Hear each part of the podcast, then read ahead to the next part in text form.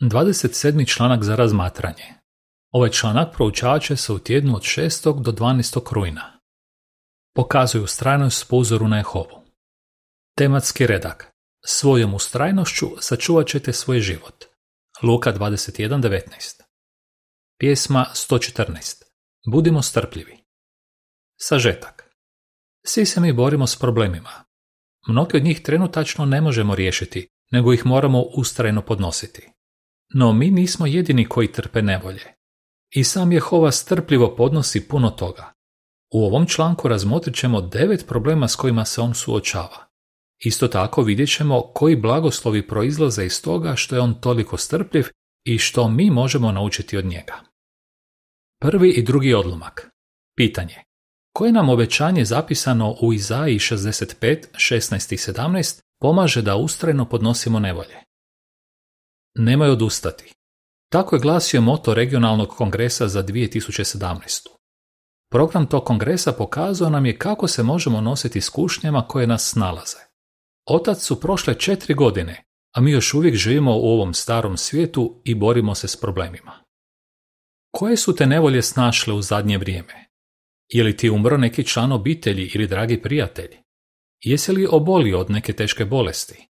Boriš li se s problemima koje donose poodmakle godine? Jesi li doživio neku prirodnu katastrofu ili bio žrtva nasilja ili progona? Je li ti pandemija koronavirusa zagorčala život? Mi jedva čekamo vrijeme kad će sve to biti iza nas i kad se više nećemo ni sjećati nevolja koje smo doživjeli. U Izaiji šezdeset pet šesnaest i sedamnaest piše: Tko god na zemlji bude tražio blagoslov, dobit će blagoslov od istinoljubivog Boga. I tko se god na zemlji bude zaklinjao, zaklinjat će se istinoljubivim Bogom. Jer prijašnje će nevolje biti zaboravljene i bit će sakrivene od mojih očiju. Evo, ja stvaram nova nebesa i novu zemlju. Ono što je prije bilo neće dolaziti u misli, niti će moriti srce. Treći odlomak. Pitanje. Što moramo naučiti i zašto? Život u ovom svijetu već danas je težak, a u budućnosti bi nas mogli snaći još veći problemi. Očito je jako važno da naučimo ustrajno podnositi nevolje. Zašto? Odgovor nalazimo u Isusovim riječima. Svojom ustrajnošću sačuvat ćete svoj život. Luka dvadeset jedan devetnaest. Razmišljanje o tome kako se drugi nose s kušnjama koje su slične našima može nam pomoći da ustrajno podnosimo nevolje. Četvrti odlomak. Pitanje. Zašto možemo reći da nam je Jehova najveći uzor u pokazivanju ustrajnosti?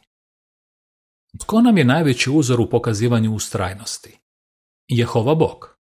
Možda ti se to na prvi pogled čini malo neobično, no ako malo bolje razmisliš o tome, vidjet ćeš da je to stvarno istina. Ovaj svijet u vlasti Sotone đavla i zato grca u problemima. Jehova ima moć u tren oka riješiti te probleme, ali on čeka da dođe pravo vrijeme za to. A dotad strpljivo podnosi situaciju koja mu se nimalo ne sviđa. U nastavku ćemo razmotriti devet problema koje Jehova ustrajno podnosi. Što Jehova ustrajno podnosi? Peti odlomak. Pitanje. Kako se nanosi sramota Božjem imenu i kako se ti osjećaš zbog toga? Njegovom se imenu nanosi sramota. Jehova voli svoje ime i želi da svi pokazuju poštovanje prema njemu. No njegovom se imenu već oko šest tisuća godina nanosi strašna sramota. Sve je započelo u Edenskom vrtu kad je đavo, što na izvornom grčkom znači klevetnik, optužio Boga da Adamu i Evi uskraćuje nešto što im je potrebno da bi bili sretni. Otad pa sve do danas Jehovu se lažno optužuje da uskraćuje ljudima ono što im je istinski potrebno. Isusu je bilo teško kad je vidio kako se sramoti ime njegovog oca. Zato je poučio svoje učenike da se mole: Oče naš koji jesi na nebesima, neka se sveti tvoje ime. Matej šest devet. Šesti odlomak. Pitanje. Zašto je Jehova dopustio da prođe puno vremena da se dokaže da on ima pravo biti vrhovni vladar? Mnogi se protive njemu i njegove vlasti. Jehovin je način vladanja najbolji i jedino on ima pravo vladati nebom i zemljom. No đavo lukavo pokušava uvjeriti anđele i ljude da Bog nema pravo na to. Sporno pitanje o tome ima li Jehova pravo biti vrhovni vladar nije se moglo riješiti preko noći. Bog je postupio mudro tako što je dopustio da prođe dovoljno vremena da ljudi shvate kako je svaki njihov pokušaj da vladaju jedni nad drugima neovisno o stvoritelju osuđen na propast. Zahvaljujući Božoj strpljivosti, to će sporno pitanje biti riješeno jednom zauvijek. Tada više nitko neće sumnjati da Bog ima pravo biti vrhovni vladar. Svi će znati da je Božji način vladanja najbolji i da jedino njegovo kraljevstvo može uspostaviti pravi mir i sigurnost na zemlji. Sedmi odlomak. Pitanje. Tko se sve pobunio protiv Jehove i što će on poduzeti u vezi s tim? Protiv njega su se pobunila neka njegova djeca. Jehova je anđele i ljude stvorio savršenima, bez ikakve mane. A onda je buntovni anđeo Sotona, što na izvornom hebrejskom znači protivnik, naveo savršene ljude, Adama i Evu, da se i oni okrenu protiv Jehove. Potom su se neki drugi anđeli i ljudi pridružili toj pobuni protiv Boga. Kasnije su mu čak i Izraelci, njegov izabrani narod, okrenuli leđa i počeli štovati lažne bogove. Jehova se s pravom osjećao izdano. No on ipak strpljivo podnosi svu tu nepravdu i to će činiti sve dok ne dođe vrijeme da uništi sve svoje protivnike. Tada će Jehova i njegovi vjerni sluga osjetiti veliko olakšanje jer više neće morati trpjeti zlo i nepravdu koji vladaju u ovom svijetu. Osmi i deveti odlomak. Pitanje. Koje se laži šire o Jehovi i kako mi reagiramo na njih? Đavo stalno širi laži o njemu. Sotona je optužio Joba i sve druge vjerne Jehovine sluge da služe Bogu iz sebičnih razloga. Đavo i dan danas iznosi takve optužbe. Mi možemo doprinijeti tome da se dokaže da u njegovim optužbama nema ni trunke istine. To možemo učiniti tako da ustrajno podnosimo kušnje i ostanemo vjerni Jehovi zato što ga volimo svim srcem. I mi ćemo, kao i Job, biti blagoslovljeni zbog svoje ustrajnosti. Sotona preko vođa krivih religija širi laži da je Jehova okrutan i da je on kriv za ljudske patnje. Na primjer, kad umre dijete, svećenici znaju reći da ga je Bog uzeo k sebi jer mu je trebao još jedan anđeo na nebu. To je užasna laž. Mi znamo da Jehova nikad ne bi postupio tako okrutno. Kad obolimo od teške bolesti ili kad nam umre neka voljena osoba, mi nikad za to ne krivimo Boga. Naprotiv, vjerujemo da će on jednog dana ukloniti sve što nam nanosi bol. Svima onima koji nas žele slušati govorimo da je Jehova dobar i pun ljubavi. Zahvaljujući tome, on ima što odgovoriti onome koji mu se ruga. Deseti odlomak. Pitanje. Što nam Psalam dvadeset dva, dvadeset tri i dvadeset četiri otkriva o Jehovi? Njegovi voljeni sluge pate. Jehova je suosjećajan Bog. Njemu je grozno kad vidi da patimo, možda zbog progona, bolesti ili zbog svojih vlastitih mana i grešaka. U Psalmu dvadeset dva, dvadeset tri i dvadeset četiri piše: Vi koji se bojite Jehove, hvalite ga, slavite ga svi Jakovljevi potomci. Duboko ga poštujte svi Izraelovi potomci, jer on ne prezire patnje potlačenoga, one mu se ne gade, nije okrenuo lice od njega, čuo ga je kad je on zavapio k njemu za pomoć. Jehova dobro zna koliko nam je teško, on nas želi osloboditi svih patnji, a to će s vremenom i učiniti.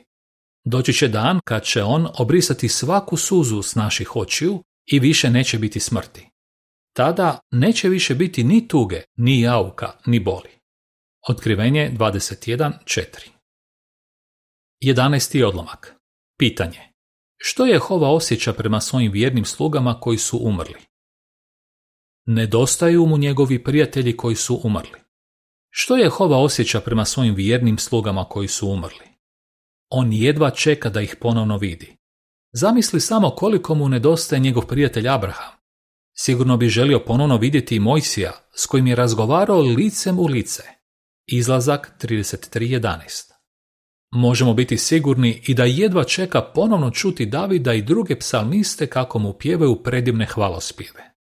Iako ti njegovi prijatelji spavaju smrtnim snom, Jehova ih nije zaboravio. On se sjeća svih pojedinosti u vezi s njima. Biblija kaže da su njemu svi oni živi. Luka dvadeset trideset osam. Jednog dana Jehova će ih vratiti u život, pa će mu oni opet moći vjerno služiti, a on će ponovno slušati njihove iskrene i usrdne molitve. Ako ti je smrt oduzela neku voljenu osobu, razmišljaj o ovim mislima koje ti mogu pružiti utjehu. dvanaesti odlomak. Pitanje. Što je Jehovi naročito teško podnositi ovim zlim posljednjim danima? Teško mu je gledati kako zli tlače druge ljude. Kad je došlo do pobuna u Edenu, Jehova je znao da će stvari krenuti nizbrdo i da će loše stanje na zemlji potrajati neko vrijeme prije nego što on s nje ukloni sve zlo. Jehova mrzi zloću, nepravdu i nasilje koje vidimo u današnjem svijetu. Njemu je uvijek bilo naročito stalo do onih koji su slabi i nezaštićeni, kao što su siročati i udovice. Jehovi je posebno bolno vidjeti kako njegovi vjerni sluge trpe zlostavljanje i kako ih protivnici zatvaraju. Budite uvjereni da on voli sve vas koji zajedno s njim ustrajno podnosite zlo i nepravdu. trinaesti odlomak. Pitanje.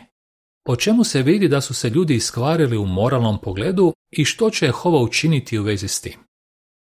Žalosti ga moralna iskvarenost ljudske obitelji. Sotona zadovoljno trlja ruke kad ljude, koji su stvoreni na Božju sliku, uspije navesti da čine zlo i odaju se nemoralu. Kad je Bog u Noino vrijeme vidio da je čovjekova zloća na zemlji velika, bilo mu je žao što je načinio ljude i srce mu se ispunilo tugom. Postanak šest, pet, šest i jedanaest. Da li se stanje na zemlji u međuvremenu popravilo? Nipošto. Đavo je sigurno presretan kad vidi koliko su ljudi nisko pali u moralnom pogledu i koliko se razvratno ponašaju. Sigurno likuje kad vidi da se mnogi upuštaju u nemoralne spolne odnose, ponekad čak i s osobama istog spola. No Sotoni nema ništa draže nego da navede nekog Jehovinog slugu da učini neki grijeh. Kad Jehovinom strpljenju dođe kraj, on će pokazati koliko mrzi sve vrste nemorala tako što će ukloniti sa zemlje sve nemoralne ljude koji se ne žele promijeniti. četrnaesti odlomak. Pitanje. Kako ljudi svojim ponašanjem utječu na zemlju i živi svijet na njoj? Ljudi uništavaju zemlju koju je on stvorio. Čovjek vlada nad čovjekom na njegovu štetu, a povrh toga loše gospodari planetom zemljom i životinjama koje mu je Jehova povjerio na brigu. Propovjednik osam devet. Neki znanstvenici upozoravaju da bi u sljedećih nekoliko godina ljudi svojim sebičnim i neodgovornim ponašanjem mogli dovesti do toga da izumre još milijun biljnih i životinskih vrsta. Stoga je razumljivo da su mnogi ljudi zabrinuti zbog zagađivanja i uništavanja okoliša. No mi znamo da će Jehova uništiti one koji uništavaju zemlju i da će cijeli naš planet pretvoriti u prekrasan raj. Otkrivenje jedanaest osamnaest. Čemu nas uči Jehovina ustrajnost? petnaesti i šesnaesti odlomak. Pitanje. Što bi nas trebalo potaknuti da poput Jehove ustrajno podnosimo nevolje? Objasni to pomoću primjera. Sjetimo se samo s kojim se sve problemima naš nebeski otac suočava već tisućama godina. Jehova bi mogao u bilo kojem trenutku uništiti ovaj zli svijet. No on je spreman strpljivo čekati, što je pravi blagoslov za nas. Predočimo to jednim primjerom. Zamisli da muž i žena saznaju da će dijete koje očekuju biti rođeno s teškim invaliditetom, da će puno patiti i da neće dugo poživjeti. Iako znaju da će se morati puno žrtvovati za dijete i danonoćno se brinuti o njemu, sretni su kad se ono rodi. Zbog ljubavi prema djetetu ustrajno podnose sve nevolje i trude se omogućiti mu što ljepši život. Slično tome, svi potomci Adama i Eve rađaju se nesavršeni. No Jehova ih voli i brine se o njima. Za razliku od roditelja iz navedenog primjera, Jehova može ukloniti patnje koje doživljavaju njegova djeca. On je već odredio vrijeme kad će stati na kraj svim ljudskim patnjama. Divno je znati da nas Jehova toliko voli. Ta bi nas spoznaja trebala potaknuti da poput njega ustrajno podnosimo nevolje koliko god je to potrebno. Slijedi popratni tekst. Što Jehova ustrajno podnosi? Prvo, njegovom se imenu nanosi sramota. Drugo, mnogi se protive njemu i njegovoj vlasti. Treće, protiv njega su se pobunila neka njegova djeca. Četvrto, đavo stalno širi laži o njemu. Peto, njegovi voljeni sluge pate. Šesto, Nedostaju mu njegovi prijatelji koji su umrli. Sedmo. Teško mu je gledati kako zli tlače druge ljude. Osmo. Žalosti ga moralna iskvarenost ljudske obitelji. Deveto. Ljudi uništavaju zemlju koju je on stvorio. Sedamnesti odlomak. Pitanje. Kako nas ono što u Hebrejima dvanaest, dva i tri piše o Isusu potiče da ustrajno podnosimo sve nevolje?